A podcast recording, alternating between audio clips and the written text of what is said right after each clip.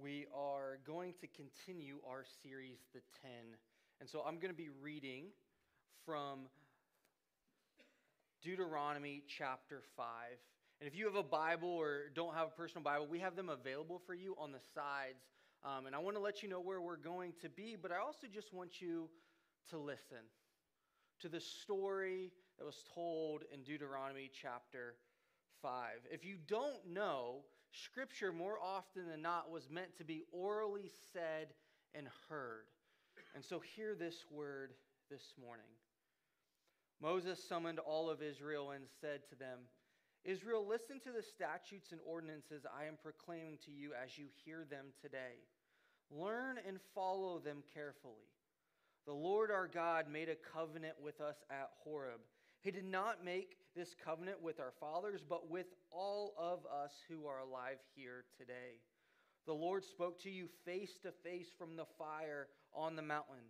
At the time, I was standing between the Lord and you to report the word of the Lord to you because you were afraid of the fire and did not go up to the mountain. And the Lord said, I am the Lord your God who brought you out of the land of Egypt, out of the place of slavery. Do not have other gods besides me. Do not make an idol for yourself in the shape of anything in the heavens above or on the earth below or in the waters under the earth. Do not bow and worship to them and do not serve them because I, the Lord your God, am a jealous God, punishing children to the father's iniquity to the third and fourth generations of those who hate me, but showing faithful love to a thousand generations of those who love me and keep my commands. Do not misuse the name of the Lord your God, because the Lord will not leave anyone unpunished who misuses his name. Be careful to remember the Sabbath day and keep it holy, as the Lord your God has commanded you. You are to labor six days and do all of your work, but the seventh day is a Sabbath to the Lord your God. Do not do any work, you, your son or daughter, your male or female slave, your ox or donkey, or any of your livestock, or the resident alien who lives within your city gates, so that your male and female slaves may rest as you do. Remember that you were a slave in the land of Egypt, and the Lord your God brought you out of there with a strong hand and an outstretched arm. That is why the Lord your God has commanded you to keep the Sabbath day. Honor your father and mother, as the Lord your God has commanded you, so that you may live long and so that you may prosper in the land the Lord your God is giving you. Do not murder. Do not commit adultery. Let us pray together.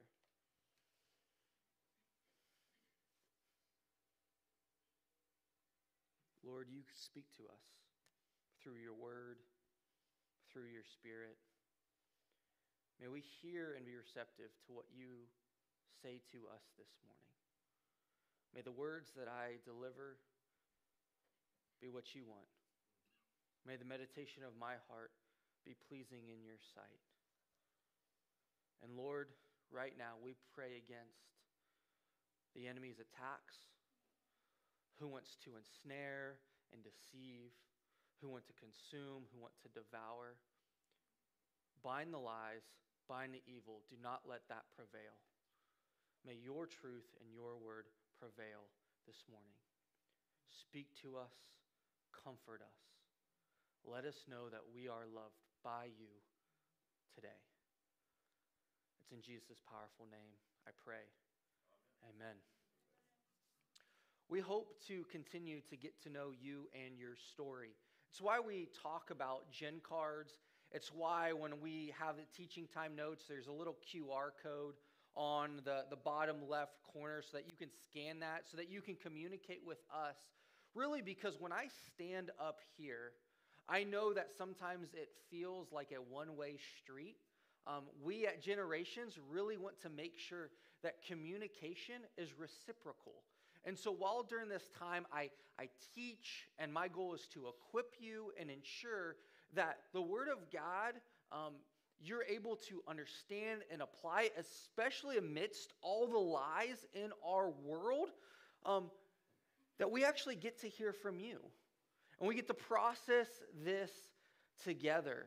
Because if we're really not alone, and we're in this journey together, as I share, as I teach, I need you because your stories matter.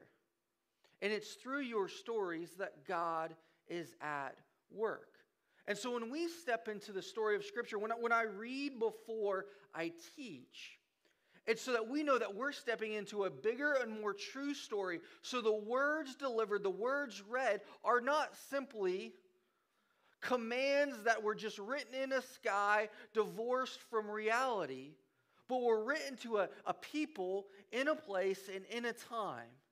And those words have principles and power behind them because our God has power. Therefore, as we live in our everyday life, we can have a source that transcends the moment. That our perspective isn't limited just by our story, but is governed and transcended by an eternal story. As I considered our topic this morning, I may have even felt like I've started a little tense. I wanted to like come up with something to almost like soften the blow uh, because of the difficulty. I mean, I, I mean, I've seen I've seen a, a conference recently. It's like, oh, laugh your way to a better marriage, and and I definitely like like I enjoy things like that, especially when you tread on difficult topics. But there's no really laughing at how an affair harms others. The reality is, is sex, sexuality, marriage, affairs is a convoluted mess in today's world. And sometimes we feel like we're making it up as we go because we don't want to step on anyone's toes. Sometimes we're just trying to do our best. And sometimes we feel like, nope, I've got some strong conviction and I'm just going to leverage it. And sometimes that does us good. And sometimes people feel the pain and the wake around us. And we wonder, how do we do this well? How do we engage in these topics in such a way that is sensitive to our own story and what God is doing in our life, but is also sensitive to the story of those around us, while yet still pervades the powerful truth of who God is and what He has done and what's best and how we should step into that? I mean, I even think about recently, you know, sayings like Super Bowl Sunday into the Monday after has been stated as the largest day for sex trafficking. If you scroll too much on TikTok, you may stumble upon something called swinger talk. Porn is commonplace both in written word and video. Lest you think today the world has gone to hell in a handbasket, the biblical stories are littered with sexual sin as well. This biblical story is not filled with perfect people. It's filled with people who are clinging to the promises of God and trying to bring them out in their life. And sometimes they do it perfectly, in other cases, and in most cases, they don't, especially in this area. So as we engage this, we may even flip through the pages of our Bible and go, man, where are the heroes? How do they get it right? And even sometimes the best of them. David, the man after God's own heart, didn't always get it right. Solomon, who's considered the wisest person in the world in eternity, according to Scripture, asked God for wisdom, had like all areas of the sexual spectrum that we learn in Scripture. See, navigating humanity's depravity is not new in a historical or global or even biblical perspective. And I'll just give it to you straight. There's a lot of nuance that's needed in this conversation and in this topic. I can't give it to you all in thirty minutes, um, which is why I preface the start of today's teaching with, your story does matter. And as you think about what we're going to talk about today, there is nuance needed. So there are going to be some things that I'm going to have to talk about at a high level. And you're going to wonder, what does that mean for me? And is there a loophole? Is there an exception? How does this work out? That's where this conversation needs to be headed, is that two-way street of us going back and forth of saying, how can we wrestle with these together? But for the sake of our community and where we're at right now, let me start with some of those high-level principles. Because I I really do think there's just so many layers. There's so much poor pop culture slogans that are unhelpful, and, and even pop theology questions or slogans that are unhelpful in our just engagement with this. So let me just talk about three real quick. Marriage, sex, and identity. These three have been politicized, romanticized, and weaponized at various points in all of our stories. So let me take marriage to start. In terms of defining the good life, I think there are two extremes. To believe that marriage is essential for one to have a good life without, like, and without marriage, like, you're nothing. Marriage can be seen as essential to being good or just having the best life. And without marriage, life ceases to be good or have true meaning. But when we take this view that without marriage, we can't stand on our own two feet, or we're not in our own sense, marriage has then become an idol. It's become something we pursued that is actually a god and robs us of being an individual loved child of God. So that's one extreme. And so changing that marital status does not mean that you have arrived. Now, the opposite is equally true. To never marry and have many sexual partners is to be deemed as a success for some. Truly free, liberated, no constraints, no restrictions. I do me however I want, whenever I want. And it actually fractures the human soul. I was having a conversation with a buddy just yesterday, and he was talking about a barbecue at his house. And he was saying, yeah, he's like, I was hanging out with these individuals, and we're wrestling with the principles of Jesus, and then they're talking about, and we learned how, how they were all swingers, and then we start to have some of that conversation, and what happens is, is they have to come up with extra rules and boundaries to make sure everyone's safe, and what happens is there's all this other stress. Is everyone getting tested, and how does that work? And what happens is in this place of supposed freedom, they're not actually free. There's more restriction and rules. See, marriage is not an item on a pedestal to be pursued, but marriage is also not an outdated institution used for sexual repression. Two, let me add that next factor or layer. I think there's there's several reasons for, for sex in the Bible. I actually have a quick list. I'm not going to have you flip there, go through all of them. So, Maddie, go ahead and bring up that list. Procreation, consecration, consummation. We're getting in some big words here. Recreation, protection, and connection.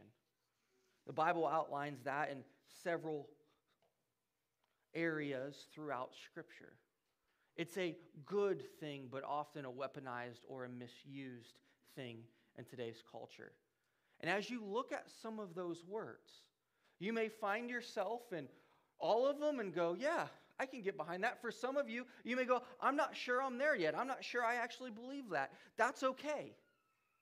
But what I think these words start to do is when we start to wrestle with them and think about where does that make sense for us in our lives and who we are and who God is asking us and inviting us to be, they start to push back on our craft self-expression that we like to make manifest in our world. See, in each of these, there's a personalization that's taken into account. You and another, rather than the production of sex in our world. And it stands in stark contrast to society's larger view. Personalization. Privatization, almost. Care, nourishment, flourishing, rather than production. Get out what you put in. See, one of the ways this shows up is porn that sees personal satisfaction or happiness as essential to the fulfillment of human life in sexual terms. It's used to use a distinction deployed by philosopher Roger Scruton. Pornography is about bodies, not faces. If sex is just about my pleasure, anybody will do as a partner. But in marriage, the specific identity of the sexual partner is critical. The purpose of sex is not to have sex just for the sake of sex, but to reinforce a relationship with a particular person, or to use Scruton's terminology, with a face, not just with a body. See, what this starts to do is it starts to personalize this rather than distance it. And you all have people in your lives and in your worlds. You, you see it on your phone, you, you, or you watch it on T V shows that want to depersonalize this. They want to numb you to it. They want to mischaracterize things so that when you start to think about, what does this mean for me? Who am I in light of what I'm experiencing and seeing? It starts to challenge us and what we have been told, which brings me to the final one, identity. See, in biblical times, or even in ancient Greece, sex was regarded as something that human beings did. Today, because of Sigmund Freud, it's considered to be something vital to who human beings are.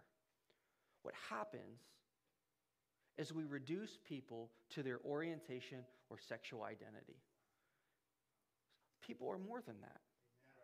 They're more than that. You all are more than that. You are loved children of God who have jobs, families, you have a mental, you have a social, you have a recreational being, you have a spiritual component. You are more, and so if I simply reduce you, or we reduce humanity simply to that category, then we miss out on the sum total of an individual. So without a growing awareness of these influences that shape your heart, the temptation is going to be on focus on controlling the external world or managing life by willpower. And neither are sustainable. So let me give you just kind of three questions to consider as you hear this word of life stepped into this story. These Ten Commandments with adultery in the midst of them. Who is the audience? It's a family of God that God chose to represent himself to the nations on the precipice of a promised land. See, it was out of rescue, out of relationship, out of his choice and love for them, that then they were to respond in choosing him. And their actions of choice, that them choosing him, were going to be certain responses that showed up in these Ten Commandments. So these aren't exhaustive. In fact, Deuteronomy, we'll continue to get into, is, is filled with applications of these words of life, of these principles. But it was out of rescue that this people group were to choose God and respond to him and what he had done. They were to live, live as people shaped by the reality of story of rescue, which would drive a response, so that they don't simply try to just keep the law, get it right, check all the boxes, by a desire just not to sin. And sin, just so we're clear, is living by a story where right and wrong is determined by you rather than God.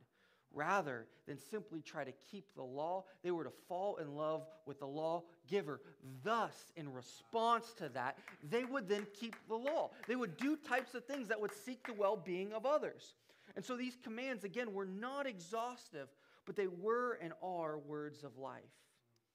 So it's no surprise that in the midst of these, there's a commandment that addresses an act that breaks down a relational covenant that is representative of God's covenant with his people.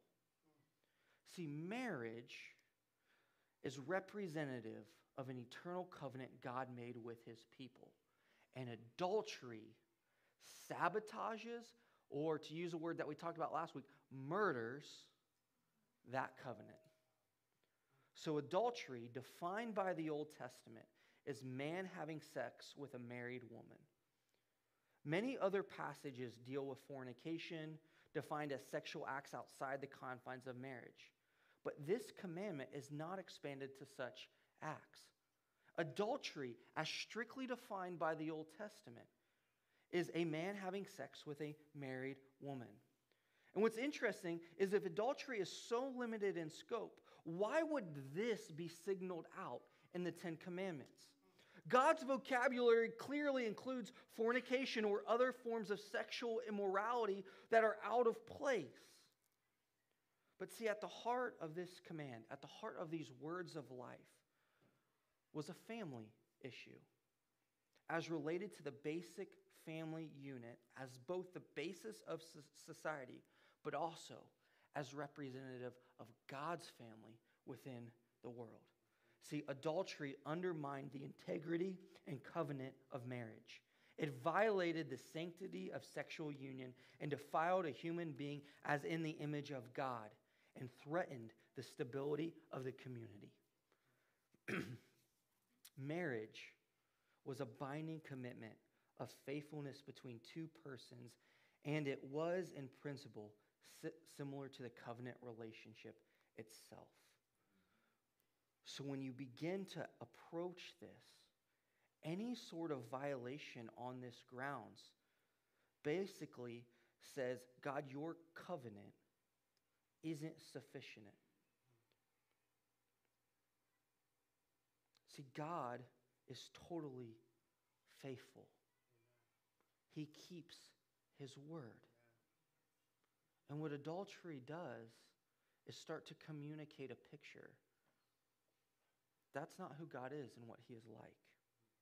See, it's in this emphasis that loyal love, expressed in trusting action, must permeate every sphere of life, both the religious and the secular. Adultery of one partner in a marriage involved not only the unfaithfulness of the other partner, but also an unfaithfulness to God for the Israelite people. And you can start to see how that starts to stretch us and wonder what that might do and call us to. See, the primary emphasis of law is a guarding against the unfaithfulness in the marriage relationship. Both the positive and negative aspects become important throughout the Bible about a picture of how God chooses his people, and they were to choose him. And even though we fail to constantly choose him, we repeatedly fail to choose him in all areas of our life. He still chooses us. He still chose us because he sent Jesus. He knew we could not keep the law. He knew that we could not check all the right boxes. Therefore, he sent someone to demonstrate what it was like to keep the covenant faithfully and fully and give us access fully and completely to him so that we don't just simply try to do the right things externally, but we become renewed internally, so transformed and captivated by his love for us that we can't help but value others, value other human beings. And in every and any moment, when we see marriage, figure out not how to put it on a pedestal, but be reminded of the promises of God, of how he is faithful, even when we are not. Amen. See, this passage isn't putting marriage on a pedestal. It's saying that marriage as part of society has both a utility and a divine purpose. And so adultery attacks both. And because Israel failed to keep this command, as we do, and if Jesus was sent for us, we have to start thinking, well, so what does Jesus say on the issue? Jesus steps into the story where people fought against the external act, but failed to address the heart. And he says this in Matthew, almost as the new Moses, giving a message to people on the precipice of learning what it's like to live fully and completely under God. He says this in Matthew chapter five. But I tell you that anyone who looks at a woman lustfully has already committed adultery with her in his heart. Jesus' words on adultery is deepened and redefined to the level of desire. A desire fertilized by the gaze, or in the words of Chrysostom, kindling the furnace within you. As you read Jesus' words, you see very quickly, he's not so much concerned with the external acts, though they are a factor. What's going on in here? What's going on in here? Because what is in here under pressure will come out. Under temptation, when you feel like you need something, control, power, approval. If what is in here is a desire for someone or something else in a non-God-ordained way, it will show up and come out. And you will be settling for something less than God's best. So he's saying that lust is equivalent to adultery itself. So lust is sexual desire or fantasy outside the confines of marriage. It goes beyond just simple attraction to linger and longing. And I think we have to start asking, why do you want that person in that way? What's going on in your heart that is consuming, that, that is allowing you to linger and long in such a way that you're settling or seeking someone else outside what God has provided? See, lingering and misplaced longing through lust sabotages long-standing loyal love.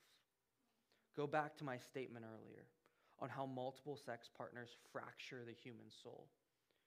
So your body is wired with certain chemicals, one of them being dopamine, and it creates brain pathways, tunnels of sexual pleasure, if you will, that tell a person to do something again and again. One of the comments up there was recreation. And those neurochemical passages make it easier to do it again and again. Thus, any kind of contact begins to create the desire for more sexual connection with that same person. But our body also produces other chemicals in addition to dopamine. The brain releases oxytocin and vasopressin, which tells a woman that a man is hers, and that a man, that a woman is his, or a person is another person's. And this kind of bonding is created every time a human has any kind of sexual experience. So what happens is done again and again, repeated in such a way. Outside the con- confines of marriage, the feeling of guilt, or maybe even dirtiness, might arise because there's a lack of trust, but yet there's a deepening of connection. And what happens is, outside of marriage, when this occurs, the brain begins to say, I'm confused. You've rewired your brain. You've formed your brain in such a way that you're seeking something that God has deemed as good. See, all this to say, Jesus prohibits illicit sexual encounters, whether physical or fantasy, because God has wired us for sexual fidelity and lifelong rugged commitments of love to one person. Hearts are wired to brains, and brains are wired to commitment. And there is a God who has made a commitment to you. And part of learning to live and respond to that commitment is showing commitment in our life. And lust reduces a person from a person to an object to be used to satisfy our desires. It reduces them.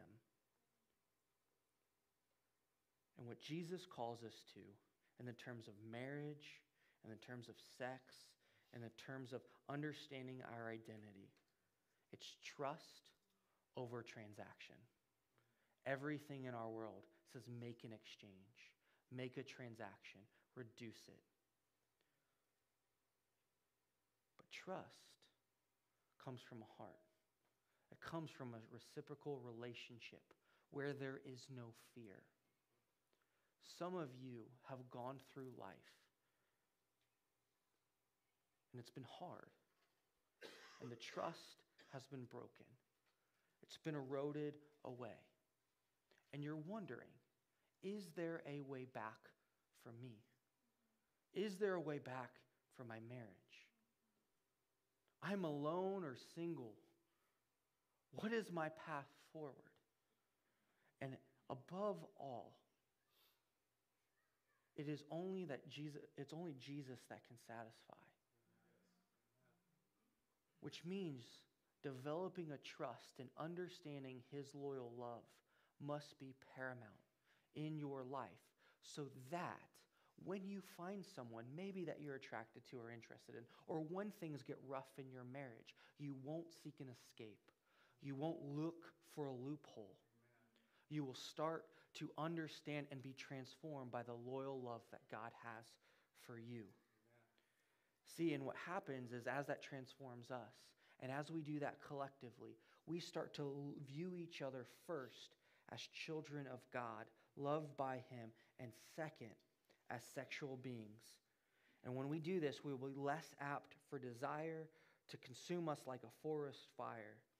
And the fire in our hearts, the desire that God has placed and given us as good, are more like a fire within a fireplace to be enjoyed.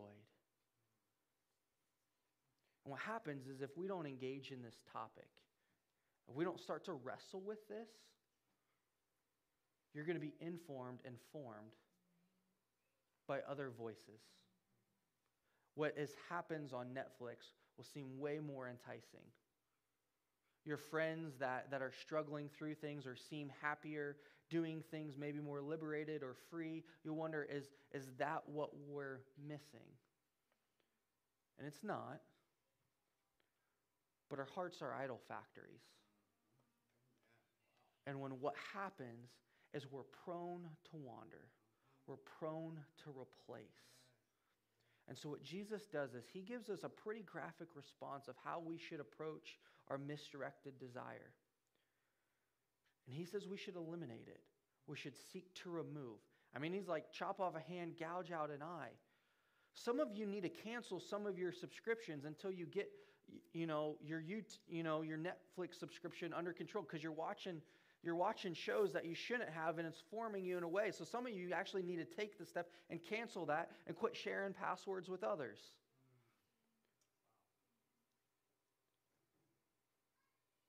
Be ruthless. If you are sensing some sort of conviction in your heart that, man, maybe this is something I need to deal with, go to the source and seek to eliminate that. And if you need help identifying it, that's what the church community under the rule and reign of God is here to help and support. Amen. Amen. And so as we seek to live this well within the world, I do think there are some things that we can do. I think the first is to value marriage where you can.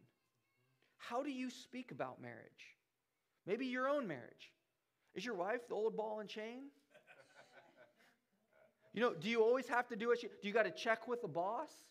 I mean, I mean, I could go on about comments that we say that actually undermine the God-given ordained thing of marriage. And, and even those of you who are single or dating or engaged, like, how are you helping your married friends? Those, those who are married, how are you helping your single friends? You know, are you including them in community so that they don't feel isolated and feel like they've got to chase after uh, someone else? Is marriage always negative in jokes? Does your partner feel cherished? Value marriage where you can. You know, when you see an attractive girl at the gym or somewhere, do you point nudging your buddy and saying, look at her? Or are you helping them think and cherish their relationships? So we got to think to value marriage where you can. Second thing I want to encourage you to do is confess sexual lust to God.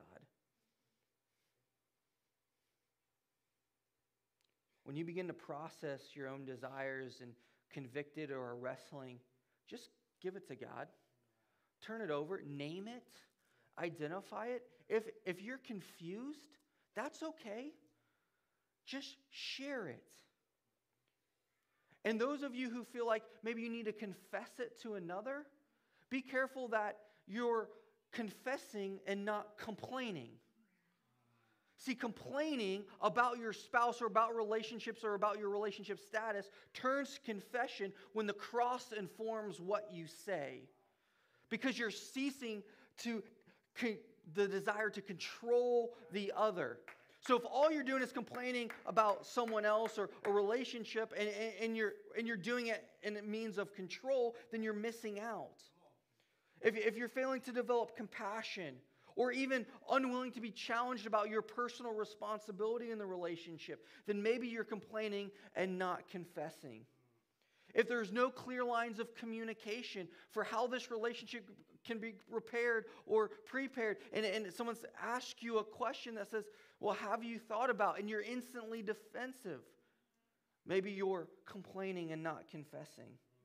And all above all, maybe if your motivation to change is simply the consequences of the pain, but not a new heart, maybe you're complaining rather than confessing. See, confession, allow naming who God is and what He has done and how He can cleanse us. God has promised to forgive us and give us a new heart. And sometimes we can do that with Him, and sometimes we can do that with others. But make sure in your confession about what's going on in your heart and in your head is not simply complaining, and it's actual confession. And I think the third is resist the temptation to reduce others to their sexual past, present, and future. Shame is a powerful weapon. Don't wield it.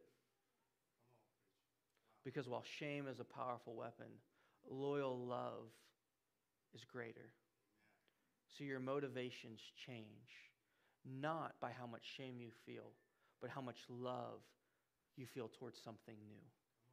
And people need to feel and see and receive a tangible love that persists even through mistakes, even through maybe maybe you don't agree.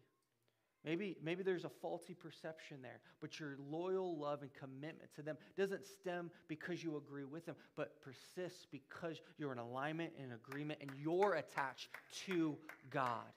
It allows you to stay, to pray, to care when the going gets tough. And what's going to happen is for some of you, is, is you got to resist that temptation to also future trip when you got married or, or when you get married or when, when things work out or maybe when they don't work out. You've got to resist that temptation. So if you need help remembering those, value marriage where you can, confess sexual lust to God, and resist the temptation. V C Rs may be outdated, but marriage is not. We need to be people that understand who God is and what He has done for us, that allows us to persist in this world, to build trust over transaction. So what I'd like to do is just simply pray and close our time. I know today can sometimes be a difficult topic, and some of you maybe feel like you're I'm got to walk on eggshells, or what is Kyle going to say, and is he going to leverage any of that shame or hurt? Let me say that Generations is first and foremost always committed to Jesus. And as we commit to Jesus, we know that that will shape your heart and your mind. We're committed for this over the long haul. As God has been patient and faithful with us, our commitment is not to simply be patient and faithful with you so that we can change you, but to be patient and faithful with you because God has done that with us.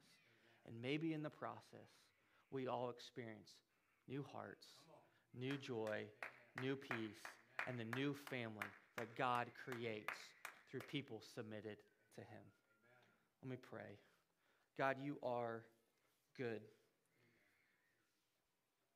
So as we go just in and about our week, as we think about who we are and what we've done and where we've been, may we be people who put you first. And in response to that and into that truth, may we find ways to value marriages, confess our sin, and resist temptation in ways that deepen trust with you and with others.